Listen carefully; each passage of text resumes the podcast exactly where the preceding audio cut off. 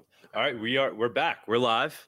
We have Eric Voorhees. All right, this this is a big one. Um, so this is day two of the Monero conference in Denver. I didn't realize Shapeshift is actually located in Denver. Mm-hmm. Um, you is that? But are there other reasons you're at the Monero conference besides the fact that uh, you, you're down the block? Is is there are are you interested in Monero? Yeah, I mean, one of one of the things that I thought was so cool when I first got into Bitcoin was its privacy, and obviously it's not ubiquitous. And if you don't know what you're doing, it's not very private. So as that started getting understood, I was really happy to see projects get built that were like actual privacy coins that focused on that and actually had really good cryptographic privacy built in. So I'm a huge, huge fan and supporter of the project, and um, really excited to see that it was having a conference here in my backyard. Awesome. So you just did a panel on regulation. Um, you're obviously intimate with that as well, uh, yeah. being with Shapeshift. Uh, I guess it's been a few months now, or I don't know, in crypto world, everything moves so fast, uh, where basically Shapeshift had to, had to start enforcing K Y C, A M L. Mm-hmm. Um, I think when, when that initially happened, I think there was even blowback from, I guess, like the Monero community saying, you know, uh, why'd you guys do that? Did you have yeah. to do that? You should have just maybe even closed down, given that you had to do that. Yep. What's kind What's kind of your your overall? I know it's it's a tough topic, but what is your take on that? Um, is it something you had to do regrettably? Is it? Yeah, I mean, anyone anyone who thinks that I would implement that willingly or enthusiastically um, doesn't know me. Um, We spent six or nine months exploring essentially every nuance of the various laws around the world, um, and ultimately came to the position that it was going to be too dangerous for us to not do that. Um, and I think we were right about that. But it sucks. No, no customer wants to give up their private information. We don't want that private information. Um, we shouldn't have to do it. It's not right. It's not ethical. Uh, and we will continue speaking out about it. Um, you know, certainly people told me like, well, you should have just shut the thing down. And like, that's kind of the cowardly way out. I thought, um, I'm trying to build a business for the long term that will influence the world and help crypto move into the mainstream and replace um, the fiat financial system. And if every principled business just shuts down when they run into adversity, it's not going to, it's not going to happen. So we're going to keep going. And we lost that battle, but there are other wars to be won. And now that it's kind of been a few months out, what's your current, like, do you, what you're feeling about it now? I mean, are, how, how does it affect the business? Um, and how do you see it kind of affecting your overall take on crypto? Are you now kind of seeing, uh, is it is still a positive? You know, it's like Shapeshift still exists. Obviously it's still being used. So, I mean, at least it's still a tool, a way for people to get into things like Monero or Zcash from Bitcoin. Uh, but now that we're like a few months out, what's your... Yeah, I mean, cer- certainly anyone who was using the service to be pr- really private, like it's not a good solution for them anymore. So that sucks. A lot of people, you know, are annoyed by the K Y C, but they understand. Some people actually support it and prefer it. They think it legitimizes the company. I, you know, I disagree with them. So a lot of customers, you know, it's not a, a huge deal for, but it totally gutted our business when we did it. We ha- we basically had to rebuild our customer base from zero after after changing that model. Um, so that's been really hard. And we had to do it kind of right into the crypto bear market last fall. Okay. Um, in parallel, we've been working on the new Shapeshift anyway. And so that releases just in a couple weeks. Um, that is a much more comprehensive crypto platform, non-custodial, and basically a way to hold, track, send, receive, trade, buy, sell, um, all the major cryptos without custody. So we're trying to basically be a non-custodial alternative to Coinbase. Mm-hmm. So when that comes out, you know, that's going to be a very different kind of Shapeshift. Um, still, still the same core functionality there, but lots of other cool tools as well. So that's what we're focused on. Very cool. And that was that kind of uh, in reaction to the regulation? No, that, that's been in development for about eighteen months. Um, so the the fact that we had to implement K Y C was a, a horrible distraction from that building, um, but wouldn't have ultimately changed this this direction. And do you see regulation kind of becoming more intense as we move forward, or are or, or are people overreaching now and then it'll, things will kind of ease back off? Where do you see regulation going in general, especially for things like privacy coins, which I hate calling them privacy coins, by the way? yeah. Um, Generally, crypto is going to run directly into confrontation with all the major governments of the world, because what it's essentially trying to do is remove the control and surveillance of money away from banks and governments and simply give people power over their own finances and their own money again. Governments have zero interest in that happening. Uh, I've been glad that they have tolerated it thus far, and crypto, I think, is seeping into the mainstream. Um, so it's really a race against time to see if the world will, the, the people of the world will accept cryptocurrencies as a as a good or at least neutral thing before the governments try to vilify it too too strongly. And so far, I think the the game has been going well. Mm-hmm. Now, you've been in crypto, obviously, for a very long time. Uh, I would love to kind of get your take on crypto in general, the space in general, because uh, I, I know, I think you, you started, I think it was through the Free State Project, right? It was kind of how you came across Bitcoin. Yeah. And you're obviously a libertarian, a, mm-hmm. and it appears like a lot of the reasons why you're into this technology is for those, you know, those reasons with libertarian views. You obviously understood Bitcoin very well and what its value proposition is, but at the same time, you also went and created Shapeshift, which is kind of saying, hey, I don't just think there's going to be one cryptocurrency. Yeah. So what what is your stance on that? Were you were you a Bitcoin maximalist at one point, was, and then yeah. you yeah you I was. shifted? Um, I was, and you, like when I got involved, Bitcoin was really like the only important coin. You know, there were a couple other like name coin projects, but they were so tiny and insignificant it didn't matter. And when Bitcoin came out, it was, you know, a a digital currency. That was the purpose. It was meant to be a new form of money. Um, and I was very much I didn't like these other crypto projects that were like, you know, taking attention away from Bitcoin. I thought it was a distraction. And ultimately, I felt the world doesn't need one hundred different kinds of monies.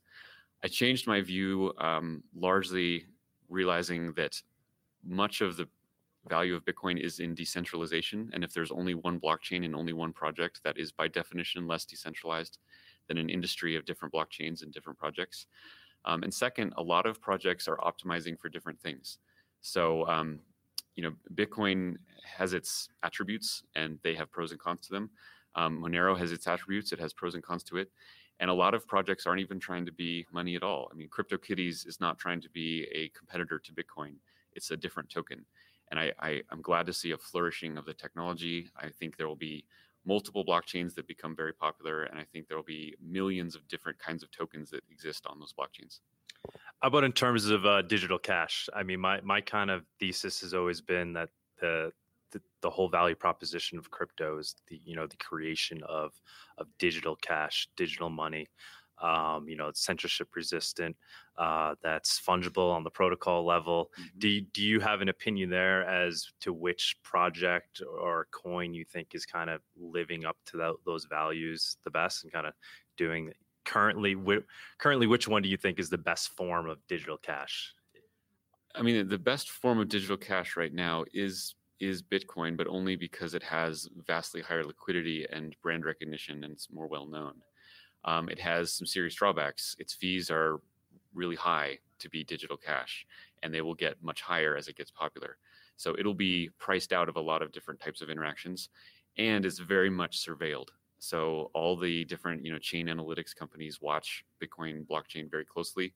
So if you're trying to be private, it's definitely not the best option. So, um, you know, there's there's other projects that optimize for for fees, or they're they're cheaper, um, and there's projects that optimize for privacy, and they're more private. Um, and I all that's great. I think that that's what makes a healthy and robust ecosystem. And these are all heads of the crypto hydra that are replacing how uh, global finance works. And how about the fungibility aspect? Obviously, that's related to privacy, and privacy is a product of the fungibility. But do you think that's critical? Do you think uh, these things ultimately need to be fungible, you know, if they're going to be used as currency uh, to yeah. transact value? Yeah. Um, but fungibility, like decentralization, is a gradient, not an absolute. So Bitcoins, uh, even though you can track them, and a Bitcoin from one place may be more skeptically viewed than a Bitcoin from another, not perfectly fungible, but it's largely functional or largely fungible. Um, so that that happens on a on a degree as well. Do you see Bitcoin overcoming that on a technological level, like potentially adopting confidential transactions or doing other things to to I improve don't. its fungibility? Uh, I don't. I, I think. Clearly, Bitcoin is not able to change its protocol. Uh, there are that's both good and, and bad. I kind of hail that as a as a as a pro instead of a con. Yeah, and it's it's a double-edged sword. Um, I don't think the Bitcoin protocol will change much, if at all, um, and that's okay. I mean, it's good that Bitcoin has been relatively traceable because it's actually allowed governments to be more comfortable with it. and it's been kind of the, the camel's nose under the tent. Um, if Bitcoin had been perfectly anonymous from the start, I think crypto would have been would have had a much harder time being tolerated by governments so far.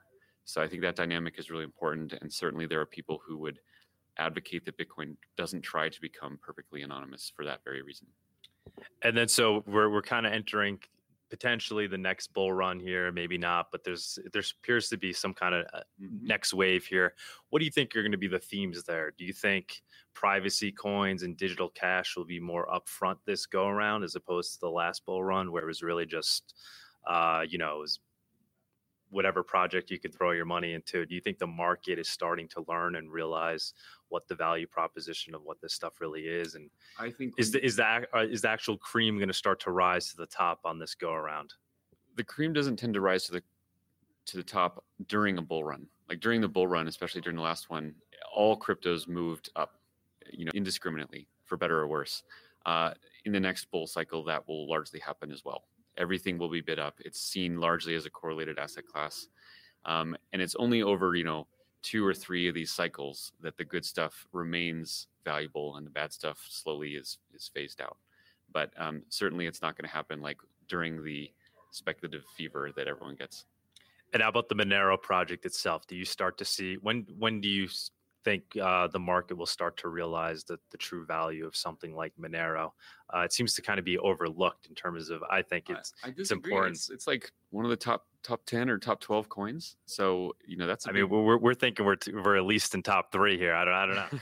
I mean, the fact that it is one of the most important crypto coins demonstrates it has already been successful. And whenever someone's like, you know, what are the most important coins for privacy? There's two coins that come to mind immediately, Zcash and Monero.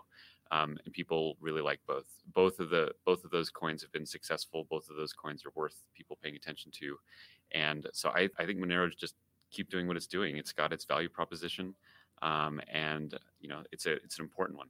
Do you have any opinion between the Zcash and Monero? Like, do you have how do you weigh those? No, things? I don't. And I think they are. You know, I'm not a technical person, and I understand some of the technical differences between them. I think they're both private enough Um, to be very valuable, and they make trade-offs in different ways. Um, you know, I think the difference, the, the more material difference is how privacy coins compare with Bitcoin, or how privacy coins compare with credit cards and banks.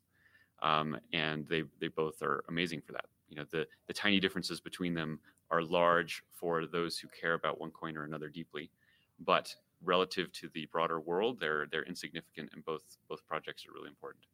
All right, and I guess last question I have to ask you: Libra, Libra yeah. coin, the Facebook coin. Um, do you think it's do you think it's going to launch? Do you think it's going to be you know it's it's going to live up to its you know its dream of uh, banking the unbanked and uh, getting everybody on board into crypto? Maybe. Um, I was impressed with how far they pushed the envelope as a company that large, how far they actually went out toward becoming a cryptocurrency. It's obviously not going to be, you know, fully borderless and um, censorship resistant like a Bitcoin or a Monero, but it is a real blockchain, and it's going to be somewhat decentralized. And what was most encouraging about it is it's not just a proxy for the dollar. You know, I, like I thought it would just be a new Venmo kind of thing, mm-hmm. but it's actually backed by a basket of fiats, which sort of puts it, you know, on top or above any particular national currency, which I found to be um, a brave and bold move by Facebook. Um, so, will it one day be backed by Bitcoin? Well, I mean, maybe, maybe Bitcoin or other cryptos will be added to that basket, and and maybe the long-term goal of Libra is that it removes the backing over time and it becomes its own hard asset. Um, But I've been delighted at how uncomfortable it has made people in the government. They are not happy to see competition in money. And I think competition in money is is fundamental. It's probably the good that requires competition the most. And the fact that we have monopoly providers around the world um, is is a big problem. So kudos to Facebook for, for trying. Uh, and we'll see if they're actually able to launch. We'll see if it, the project just gets shut down and censored by the government. Um, and it, it may just become another, you know, Orwellian surveillance tool, but at least it is creating the conversation in the public consciousness that different monies exist, that they have different attributes, that some are better than others, and that conversation is really important. Thank you very much. That was great. Thank you. Thank you.